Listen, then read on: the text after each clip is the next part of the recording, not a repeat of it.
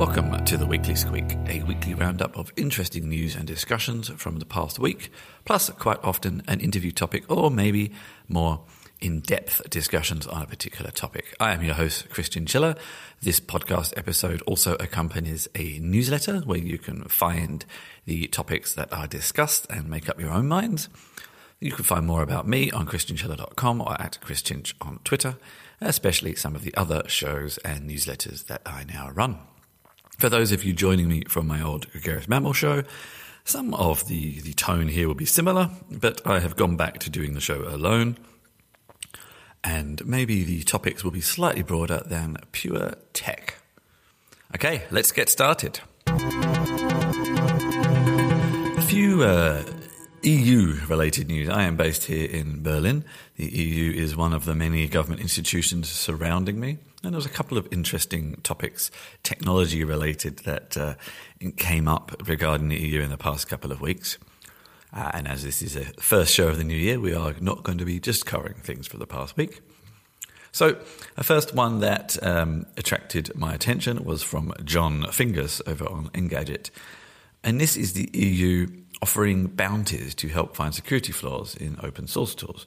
These bounties will start in January and focus on a specific uh, 14 tools that the EU and some of its institutions use most widely. These include a lot of tools you've probably heard of, things like VLC, uh, Drupal, which I used to actually contribute to way back, and even the GNU C library. Bounties are actually pretty reasonable from about 25,000 to 90,000, uh, and are running throughout most of this year.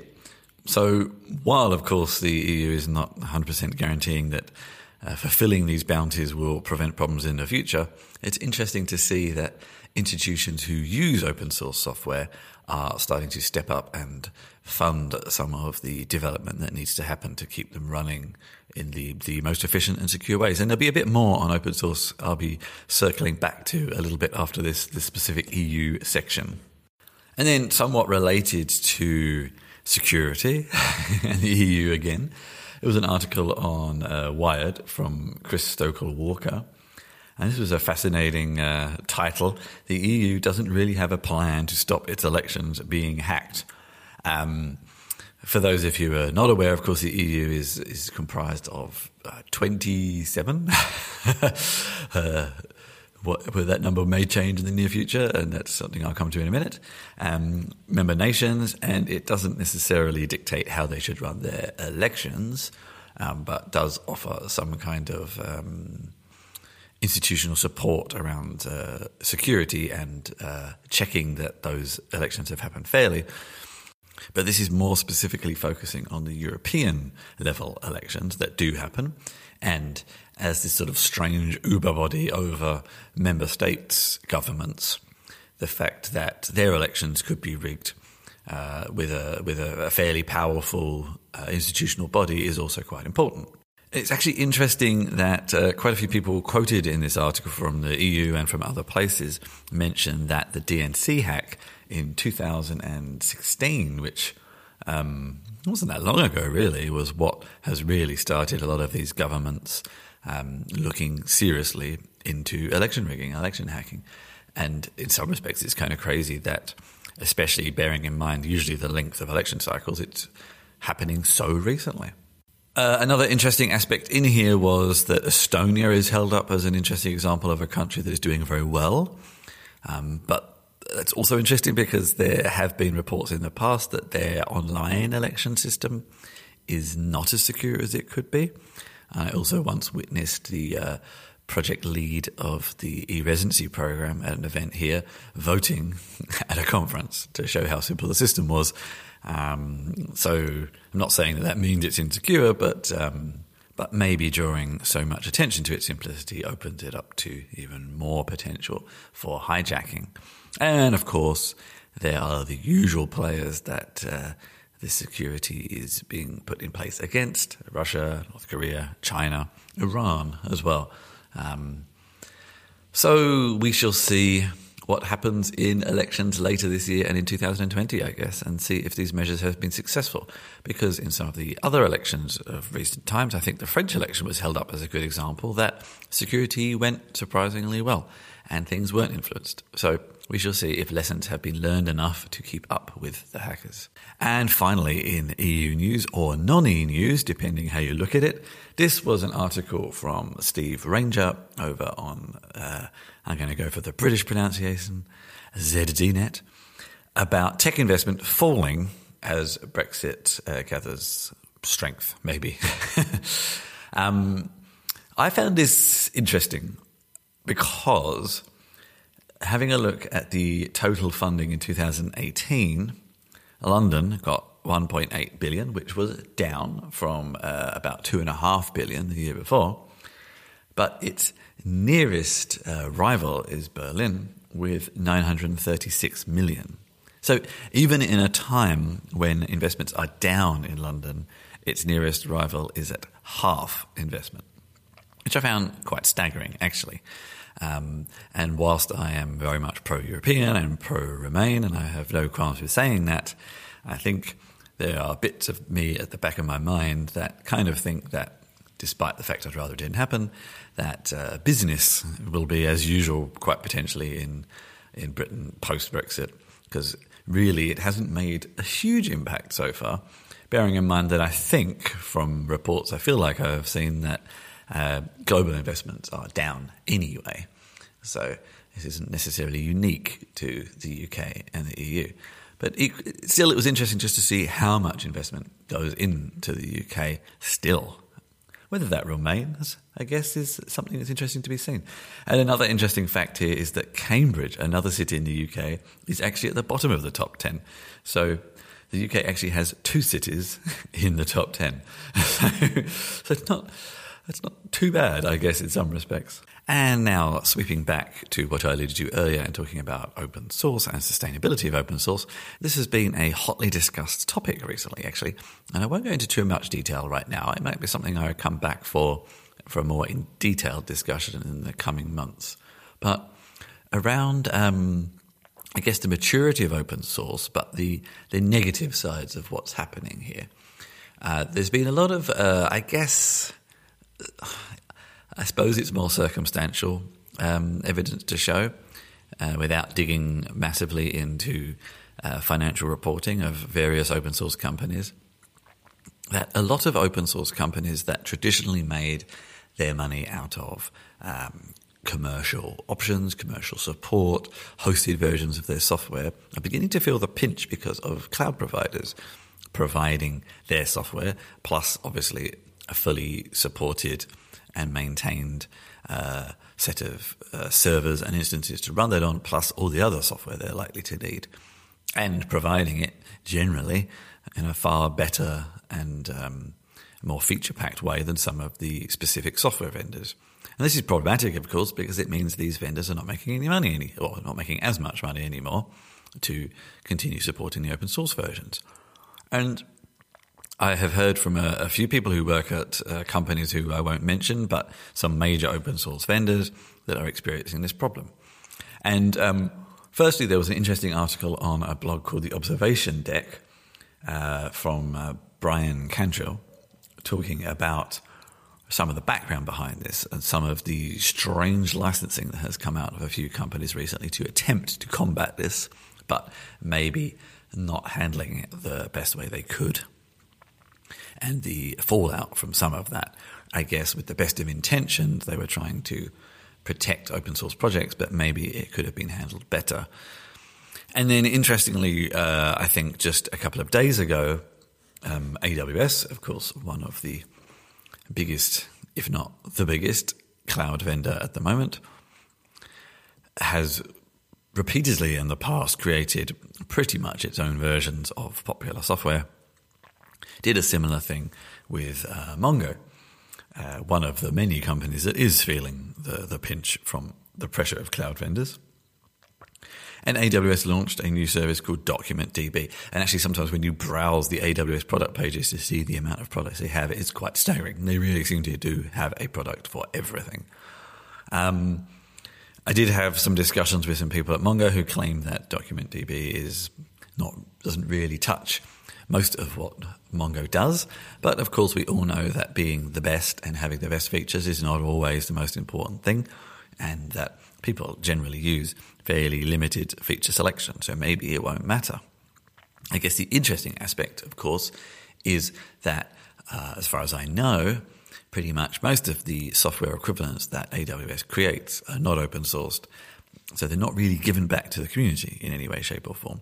And while Mongo has some fairly strong commercial components, it still does have a core open source product project that people can use. Um, and I guess the thing that stuck in my mind the most about this was this whole aspect of AWS kind of saying, well, if we don't get what we want, we'll just make it ourselves. And then you get this sort of somewhat black box software that no one really has any insight into. And I guess the other interesting aspect before I wrap up on this is that a, AWS and Amazon haven't contributed much of what they uh, have learned or created through AWS back to open source, whereas Google Cloud from Google and Microsoft Azure from Microsoft have. And a lot of the products that they have created are contributed back. Not all, of course, but more, I think, than AWS, which is interesting. So not all cloud vendors are created equally. And if you need another reason to dislike Amazon, uh, there's, there's another one there. Um, again, we will see if that matters to people and if supporting open source properly actually really matters or if they just want the convenience and everything in one place. And finally, rounding up the topics that caught my interest uh, this, this year or this week, if you like, was firstly, actually, both of these are from The Guardian. Um, one from Jordan Kisner on uh, an interesting piece of technology that is helping people who can't speak speak.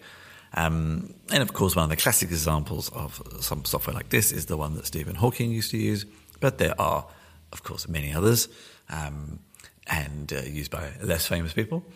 Um, and I suppose this is always one of these nice aspects. It's always interesting and, and pleasant to come back to uh, the fact that there are technologies that are definitely used for good, some not, some can be suspect, and there are definitely some that are used for good. And helping people communicate in ways they couldn't before is definitely one of those. Um, this is quite an interesting article about um, a couple of different pieces of software. One in a particular called VocaliD, about how they actually uh, build up a profile of someone's voice, preferably before they lose it. But of course, this isn't always possible.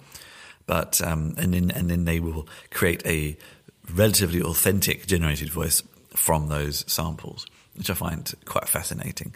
And obviously, it prevents you getting the the overtly robotic voice that I guess earlier versions like Stephen Hawking used are famous for related to accessibility, and this sort of came up in my research because I was helping uh, create an article on um, ways to make the web more accessible recently. And this was uh, something from uh, Chris Ashton, who works for the BBC actually, but on Smashing Magazine, which is a, a German publication, about using the web for a day using a screen reader and I think this is very interesting. This is another one of those. Uh, God, I say interesting a lot, don't I? Um, one of those. I can't think of anything else to say but interesting now. Um, where often developers, especially, are accused of, of creating software in perfect conditions, creating software that works great on a high speed internet connection, but not thinking about users in places where that doesn't exist.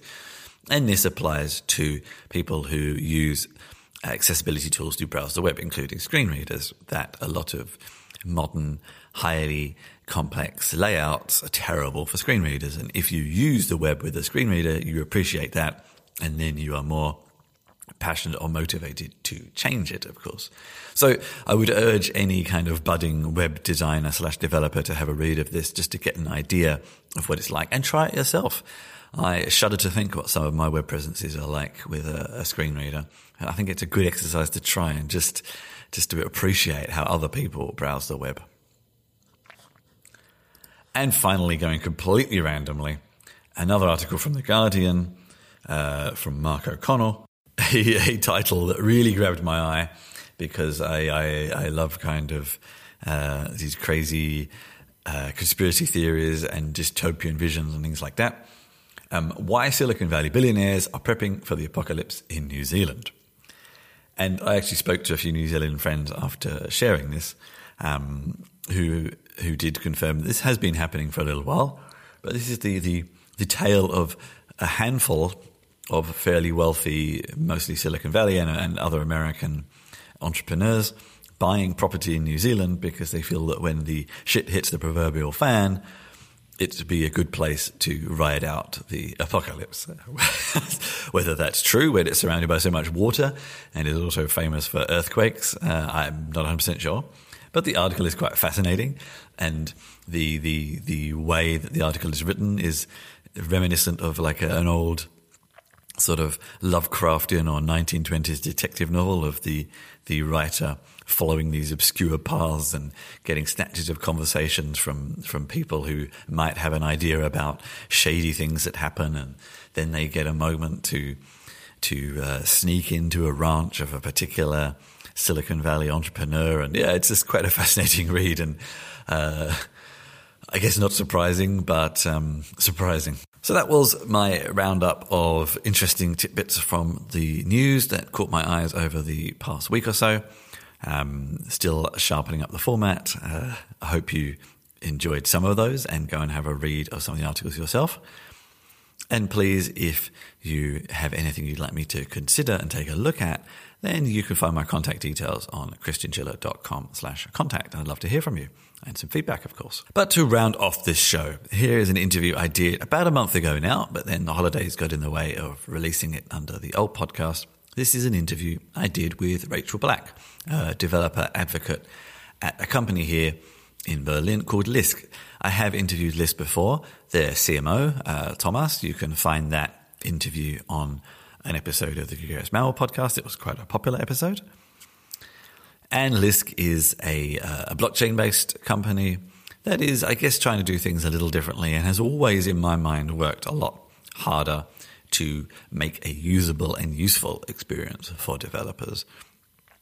And in this interview, we talk about Lisk a bit, we talk about the roadmap, but we also have a more general conversation about uh, working in, in developer relations in the blockchain space, and the kind of unique aspects that that uh, technical culture has, plus also developer relations more broadly, and um, yeah, funding companies, and a fairly, it's a fairly wide ranging discussion. So I hope you enjoy. My name is Rachel. I'm a tech evangelist here at Lisk.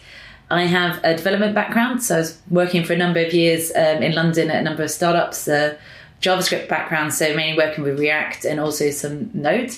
Um, and it's over there whilst I kind of got the blockchain bug, started getting going to loads of meetups and eventually uh, helping to kind of organize meetups and then also speaking at meetups. So it's kind of from then that I kind of got a taste for the kind of evangelism side of thing and the developer relations thing. So this is how I've kind of ended up now working at Lisk in the tech evangelist role, which is super exciting. So Lisk, it's um, we're a blockchain application platform. Um, we're kind of we are building the tools to allow people to build decentralized applications. Um, so kind of there's a number of other players kind of doing similar things. What differentiates us is that we have like a very um, very strong focus on accessibility. Mm-hmm. Uh, and this is something we've kind of had from day one, which is why why we chose our language as JavaScript. Uh, we're now migrating some of that over to TypeScript because we find it's actually uh, really uh, beneficial for our developers. It didn't have quite enough levels of abstraction, so you should probably add another one. Yeah, well, it's it's, uh, it's um, TypeScript's working for us, so it's it's exciting to bring that in, um, and it's so basically we build the infrastructure for you to create this decentralized app and we're doing that in a slightly different way to kind of the smart contracts that you'd get on, say, Ethereum. Uh, one of our kind of key offerings is uh, sidechains. Mm-hmm. So the kind of future that we envision is that you would be able to go to Lisk, use our developer tooling, so Elements and Commander, which are kind of a very core part of, of what we do. Uh, use that to kind of build your own sidechain, um, and then in that sidechain, your distributed app would live. Um, and then that can communicate to the Lisk main chain, and then you know in the future potentially to other side chains. So it's a it's a blockchain application platform um, which is using side chains to kind of bring scalability and customization to to the ecosystem. Is the Lisk main chain public within Lisk or Lisk main chain is public, yeah. Okay. Yeah, yeah. okay, but just within Lisk or in theory to I don't know any kind of random HTTP call or something? Um, so it's, I mean, you can run a, a, if you run a node, you can run a private node to kind of, we have an API yeah. layer. So we have both um, HTTP and we have, uh, But it's not behind authentication or No. it's completely public domain chain. yeah, Okay. yeah. So anyone can pull down and run a node. Um, we have delegates who may run a node. The, the ledger is public, so you can go and like, you know, track how many lists have been spent. It's, it's, it's a public ledger in that sense. Um, we have delegates who also run nodes, and some of them run it with slightly more privacy because they're obviously Yeah. kind of Yep, yep. um, they're forging, you know. Um, but yeah, we we have uh, public APIs. I spoke with uh, with Thomas uh, six months. No, actually, it was about six months ago. Yeah. Let's, let's go with six months. Yeah, maybe yeah. slightly less, but let's go for six months. Sound better. Uh, and um, have there been any? Let's start with if there's been any major developments since then, or Yeah. major changes. So this all got kicked off by I went to your first birthday party, which was the big relaunch. Things went a little quiet. Yeah, Um, I know you've been hiring a lot, mm-hmm. which implies something is happening, but not always. But um, so, what has happened in the past six months? Yeah, so actually, we've done quite a lot. And I think when you spoke to Thomas, they're in the process of launching 1.0 to testnet. That's gone to mainnet. Um, and since then, we've been um, releasing quite a number of, I think we've had three minor releases, and we're keeping up much more kind of incremental releases. And that's going to be part of our development process going forward. Um, so that happened back at the end of summer. The last couple of weeks, we've had two big announcements, and that is our revised roadmap. Um, and this is a very detailed document, which kind of it breaks down from where we are now to our full sidechain development kit. Let's just go into that in a bit more detail when we get to number two. Is it revised in terms of detail or timelines or both? So both. I mean, well, we've released it without timelines because Okay. we we're seeing sort of that this is uh, you know kind of becoming an industry standard to do that, um, and we want to we want to make sure that we maintain the trust, and it is a hard thing to do. So we don't want to set up you know false expectations, but the roadmap can definitely be used as a, a guide for like prioritization and the order that we're going to do things in. Of course, everything that we do is on GitHub and is public, so it's completely out there for for the community to kind of track our progress and how how we're achieving those uh, milestones on the roadmap. But yeah, And apart from increased detail, is there anything new in terms of items or order or? yeah. So I mean, one of the big things is, and this kind of ties into the other part of our announcement, is this uh, LIPS, which is Lisk Improvement Proposal. Oh, this is number two, or Yeah, so- so we like have- the IPes or however they pronounce it. exactly, exactly. So like, um, just as we had uh, BIPs, the Bitcoin Okay, Improvement yeah. Proposals, Dips, IPes, lips. exactly, exactly. Um, following the kind of industry naming convention there.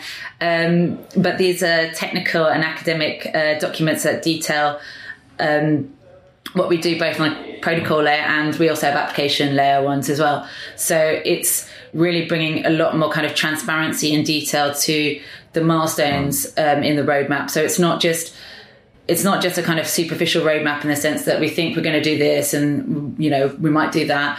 Um, it's really bringing the kind of solid technical backbone to to the roadmap. Um, and we launch with nine lips um, but we've got a team of um, we've got a team of cryptographers um, serious academic backgrounds. They are they're working on them full time. So there's going to be more coming out as as they are finished. Um, and also our, our development team is also producing ellipse for kind of application architecture. So there's sort of two levels there. Um, Was this a reaction to things that people were asking for in, in terms of specific lips or? Um, well, it's just kind of it's about us um, having a transparent process, um, and it's it's obviously we've got our team here at Lightcurve who are working on on these lips, um, and we want to be very clear with the community in terms of this is why we're doing what we're doing, and this is this is the reason for it.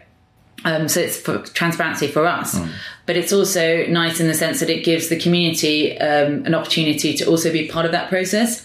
Either through feedback um, or if they actually want to submit their Mm-hmm. own lip, it is completely open. So it's very much about having a kind of collaborative and transparent process. Mm-hmm. And we kind of we see that very much as kind of part of you know kind of part of the ethos of being open source and including people in in the decision making process. Um, this gets into an interesting territory. I don't think it's something you've ever covered before, Hmm. and you may or may not have an answer right now because, as far as I'm aware, you're mostly uh, VC and like crowdfunding funded.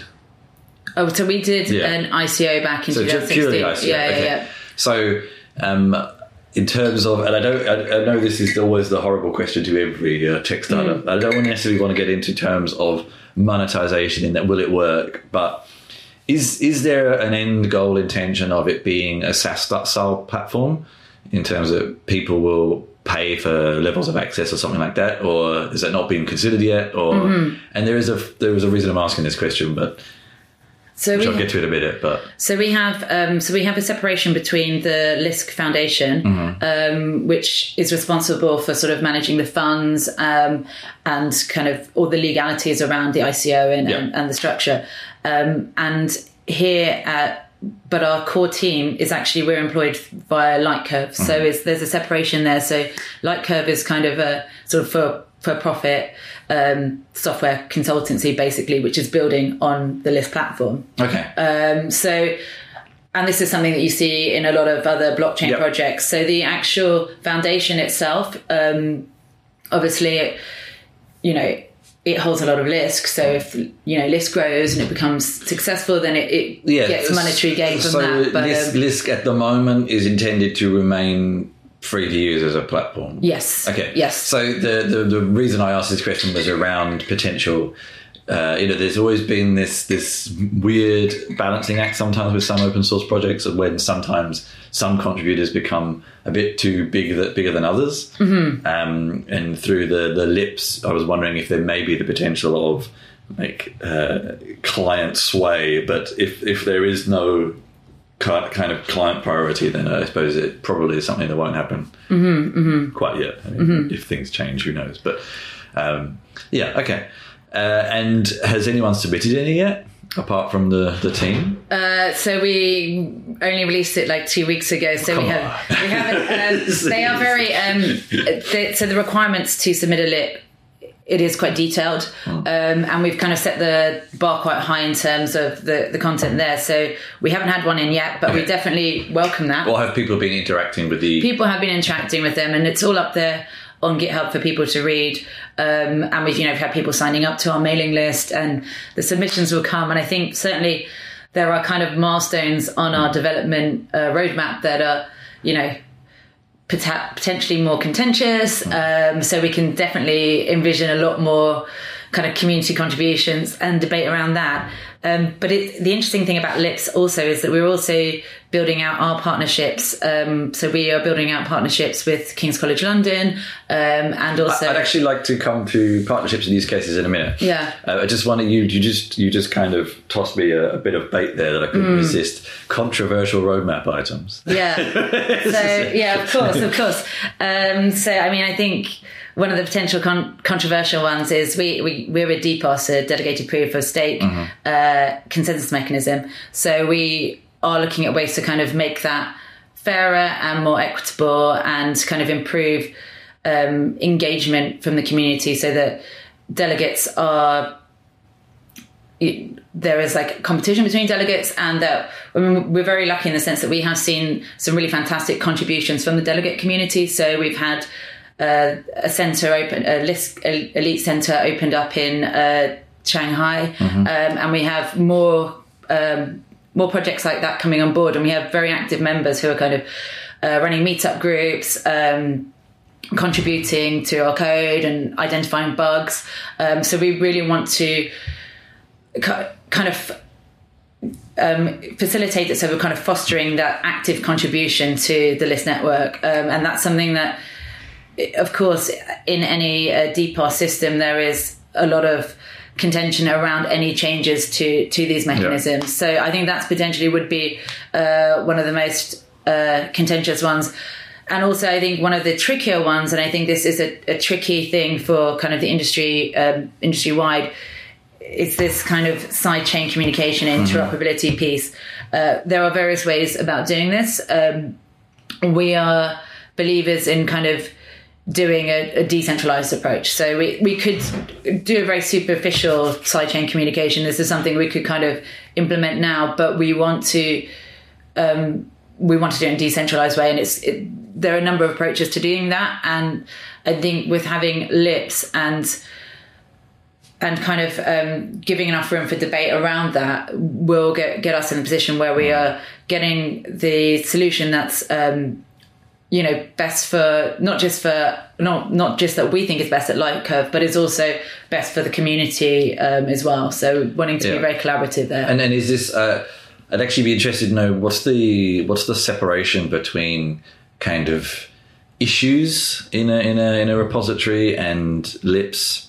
Um, and I I know this sounds strange because the word issue is obviously fairly weighted. Yeah. but often people use it for all sorts of, all sorts of things. But is it a, an opportunity to break out the more theoretical issues into discussion Mm-hmm. as opposed to just pure code contributions and things like that? So with LIPs, we um, we are pushing. I mean, most of the conversation on LIPs happens on a mailing list, Okay. which is uh, Ah, right, similar okay. to the uh, uh, BIPS process because it's not really suited for like people creating issues on on. GitHub and that kind of that's more suited for kind of you know pull requests Yeah, and, yeah, and that yeah, kind yeah, of yeah. level of conversation and and it is quite uh, detailed and it's um, you know these are these are hard topics that require like thoughtful discussion and thoughtful debate so mailing list is the uh, medium that we've chosen for that and that's you know something that we're we're all partaking in as well Okay.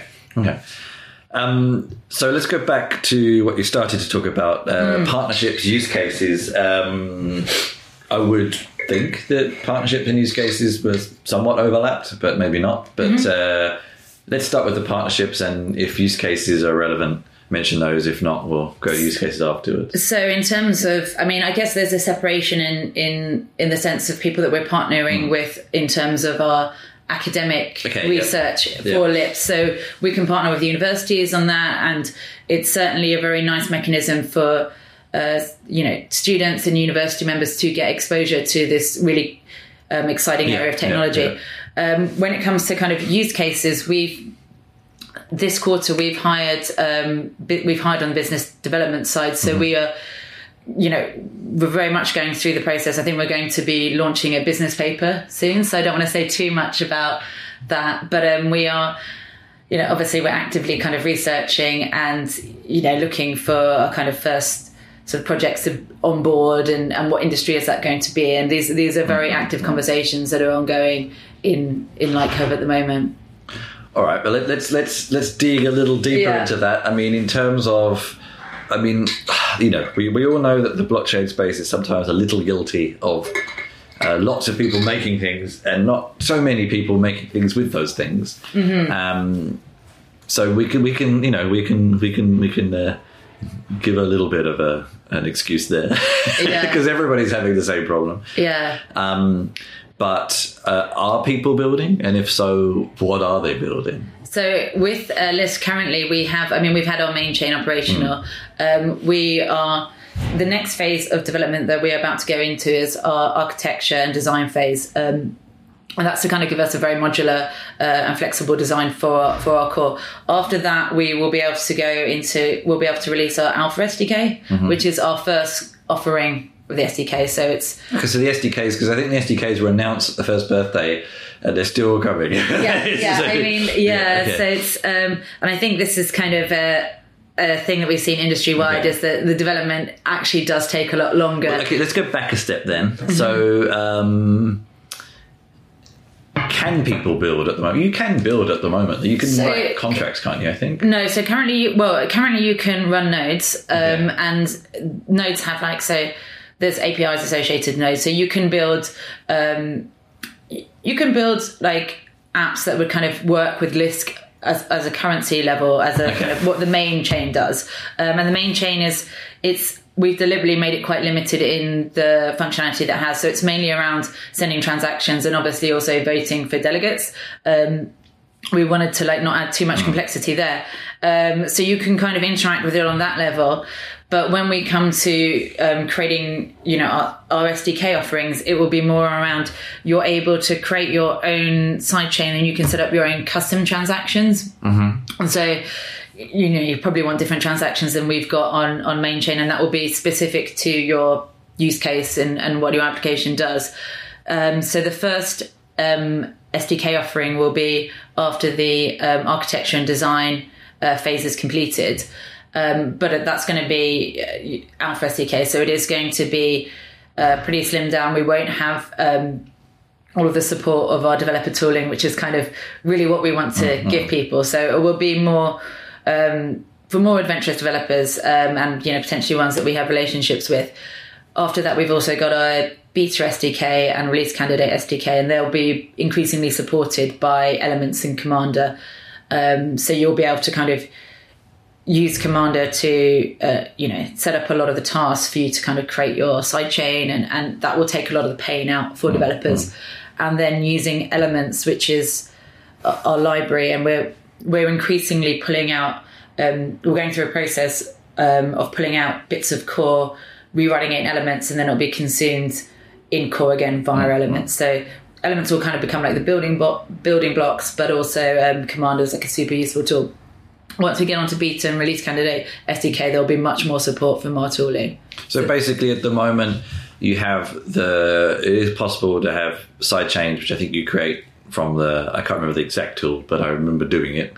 So, so currently, I mean, so currently we don't. I mean, we don't have sidechain communication. No. okay, I feel like I did something. No, no, we some don't. point. yeah, we, we've um, actually signed. It's interesting because sidechain communication is actually coming um, at the Okay. end of our roadmap, and the reason for that is that we've really wanted to prioritize um, getting the SDKs out because. It, as a developer, if you want to work with Lisk and you want to um, build your decentralized app or your proof of concept, um, the sidechain communication part that's actually the last Yeah. the last part you need. You need um, you need to be able to create the app. You need to be able to you know create the sidechain that it's going to live on, um, and you need the, the support of the tooling there. Yeah, so that's that will come Yeah. last. Um, but yeah, so currently you can. I mean, you can run a node. We've got quite a number of node operators. Um, and you can interact with the node. So we have people in the community who are kind of they're building kind of fun tools on top of um, Lisk main chain, um, which is kind of not really the intention, but it's great that people are kind of already playing around and, and getting a feel for that. If Um, something's public, people will do something with exactly, it. that's, that's the joy of um, you know open source development. Um, so how are they building that at the moment then?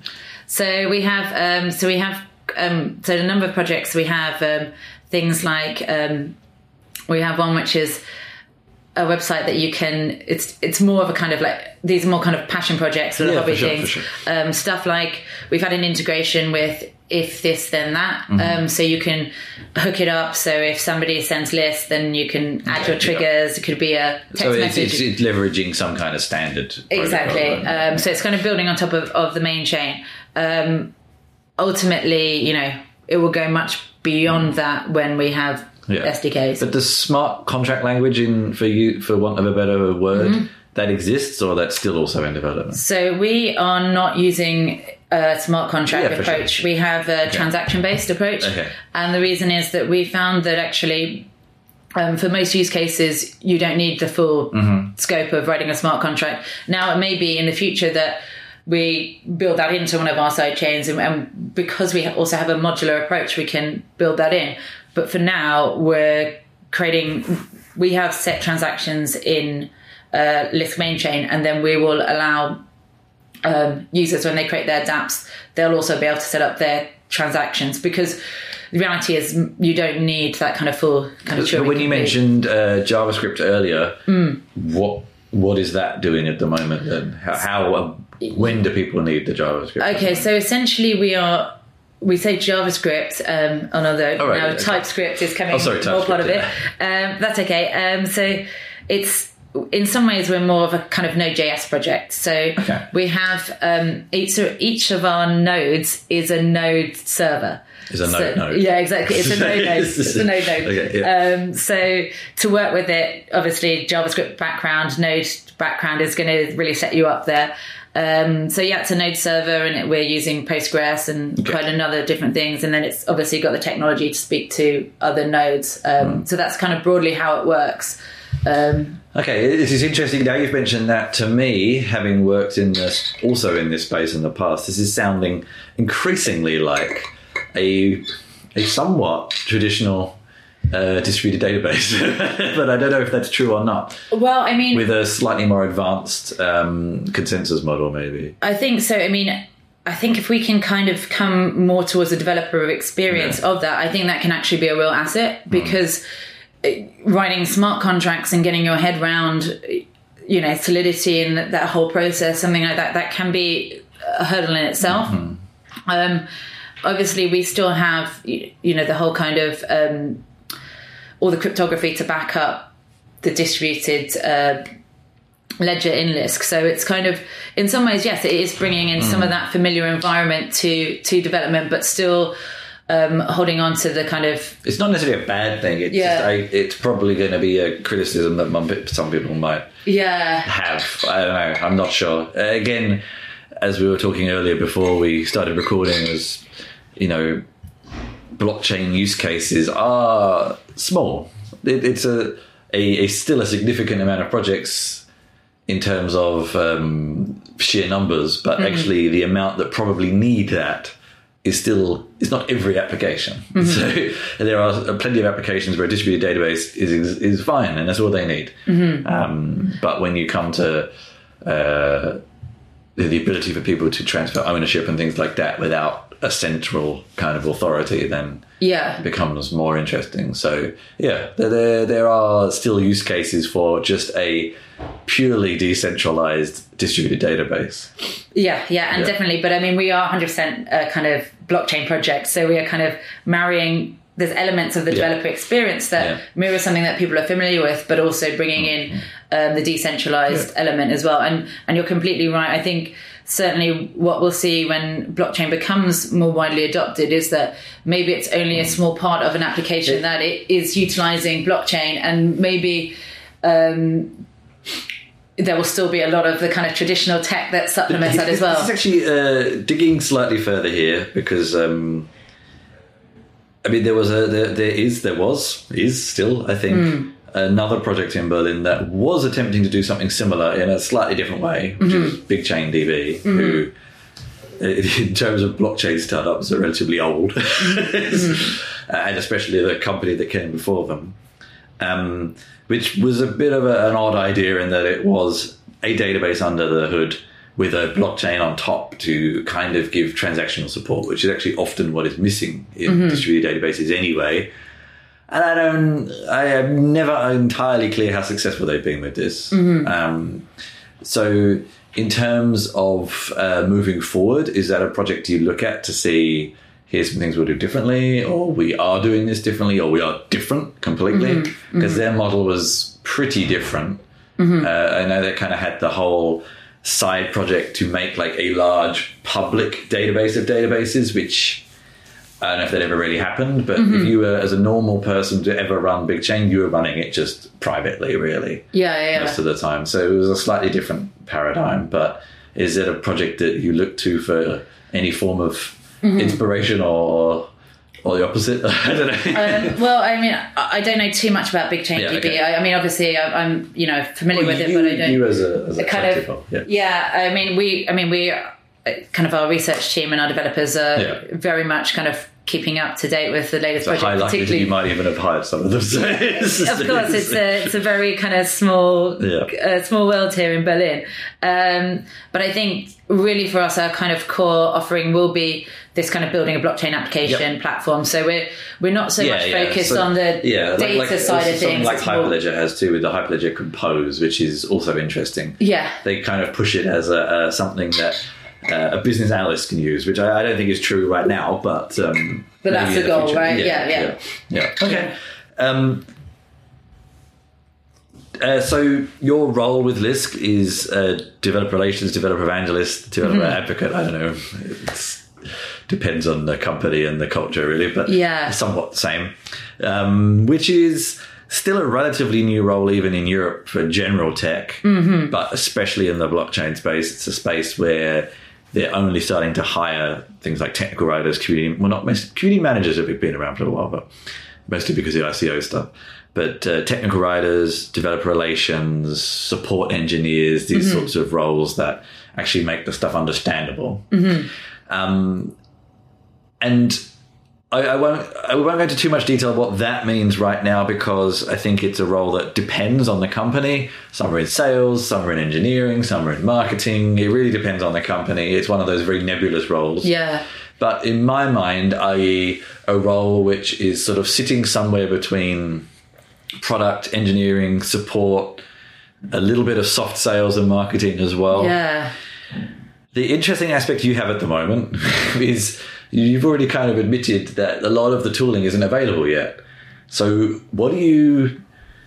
I don't mean this in a bad way. Yeah. But what are you? What are you uh, promoting, for want of a better word, to developers right now in your role? Okay, so well, one thing, um, so some our developer tooling is there, but Okay. we're just going to keep adding to it. So Commander and Elements are there as, as Okay, yeah. projects, um, but obviously we there's a lot of you know we haven't released our SDK, which is kind of the you know essentially the core offering.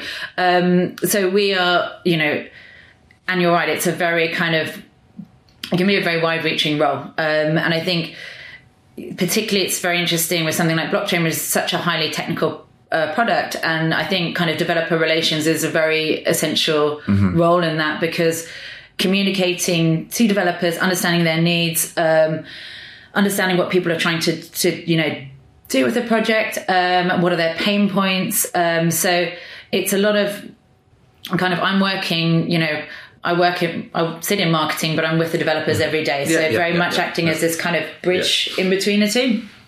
Um, and communicating that. So, you know, heavily involved in our blogs and vlogs and meetups and presenting, but also we're now doing a lot of um, work into terms of uh, mapping who's in the community now, but also how do we reach out to developers outside the blockchain space? Because Mm-hmm. Yeah, yeah, we want yeah. to bring people in um, and we need to kind of understand uh, sort of what are the motivations for a developer who's you know maybe they have quite a lot of experience outside of blockchain um, what are we off, what are we giving them that makes them want to kind of build with this? What what are we kind of what are we going to offer them? So there's there's a lot of angles and there's a lot of parts to it. Um, and yeah it's a very exciting role And so I guess uh, you hit upon a lot of challenges in the space too. Like a lot of traditional developers are somewhat skeptical Yeah. of blockchain as having a point, as being nothing more than vaporware, etc.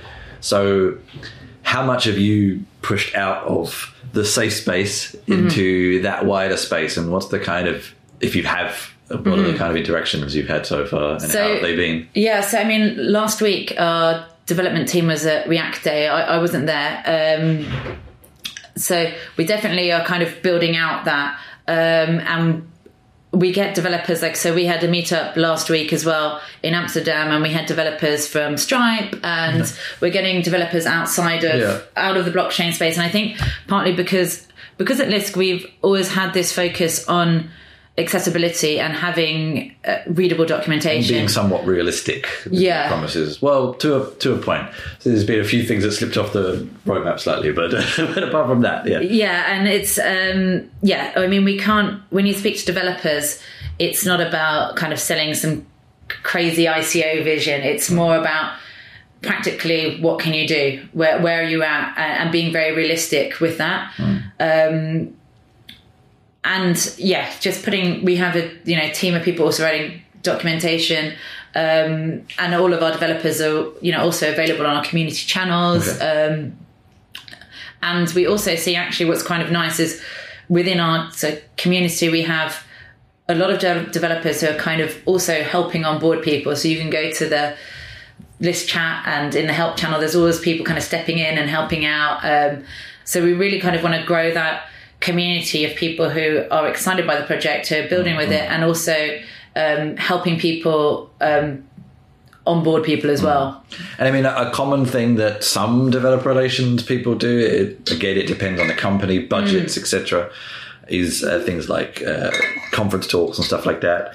Um, if that is something you have been doing, how have you found uh, pitching Lisk as a, or things related to Lisk as a topic? Has it been easy? Or are people in charge of CFPs often a bit blase about blockchain space, or have you? I mean, yeah, have you had any luck with that? Or So we were at, um, we were at Blockchain Live in London. in I guess I guess we should probably set aside the the. I mean, let, let, us maybe focus first on the the non blockchain events. Mm-hmm. Have have you had any success with those, or So we've. Um, I wasn't at React Day. Um, I was out of the office the end of last week. Um, I know we were at TechCrunch also on the same day, so it was like a super busy day for us. Um, we actually did have a lot of. Um, startups who are kind of starting to build um, spoke to the business development uh, guys here at Lisk and they were saying yeah, we're getting a lot of interest from everything from like GovTech to um, a whole range of kind of sectors. So they're kind of in the process of of mapping out kind of which Yeah. which uh, use cases do you want to align with. But we do get a lot of, um, in fact, we get a lot of people kind of inquiring like, how can we start building with Lisk already? Yeah, So- yeah, yeah, yeah. so Uh, I think it's a hard one to sell. I I think that dose of reality is an important one. Hmm. Um, the community has been a little, a little, a little up itself, shall we say, Hmm. for a little bit too long. And various events have maybe started to get a bit of a dose of um, what's the word? There's a great word for that, and I can't think what it is. There's a phrase for sometimes a, you know, a much needed dose of reality. I. Yeah. I'm sure there's a better word, but I can't think what it is. I think it's, and I think certainly particularly with where we're at now, it humbles you a bit more and then yeah the the, the, the, the conversation starts to become more balanced and yeah I- hope to see more pragmatic talks at developer conferences in the future about the use of uh, blockchain technology. Hopefully Yeah. we'll see. If they let us in the door. I think that's- definitely with where we're at now in terms of the market being quite a strong bear market, yeah.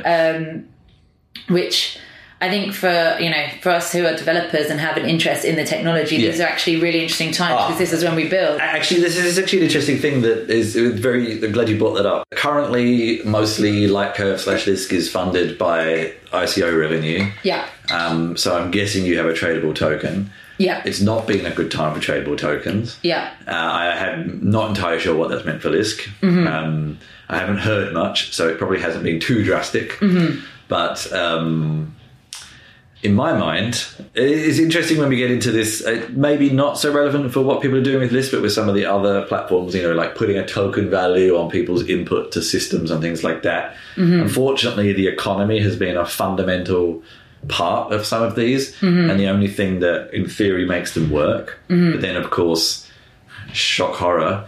When there's a tradable asset, there's also a significant amount of people who just look to profit from that with Yeah, no course. input into the system at all Yeah. and that is collapsing a little bit. And in some respects, a lot of the technical people say this is a good thing because now we can focus on the technology. Hmm. But of course, if the entire technology is also partially funded by that, it's a bit of a Yeah. double-edged sword. But I mean, how how has Lisk as a project found the slightly slight increased skepticism in the value of tokens? Is it a good thing to you? Is it a bad thing? Is it a short-term bad thing, Mm-hmm. but maybe a long-term good thing? I think. I mean, I think we're kind of fortunate in terms of uh, what we do and what we offer. In that we aren't. It's not like part of our core values. So we are building this platform, which is going to be very much around um, developers being able to create these blockchain applications. Now, of course, we have a Lisk token, and um, that is part of our ecosystem. But we're not like a currency project. That's not. Yeah. We're not. We're not It doesn't matter if you are or you're not. People but you- still treat of course, of course. and like, um, and we're also, you know, fortunate in the sense that we've, um, you know, we've been professionally, financially managed. We've got that's been handled by the Lisk Foundation, so we're we've kind of been.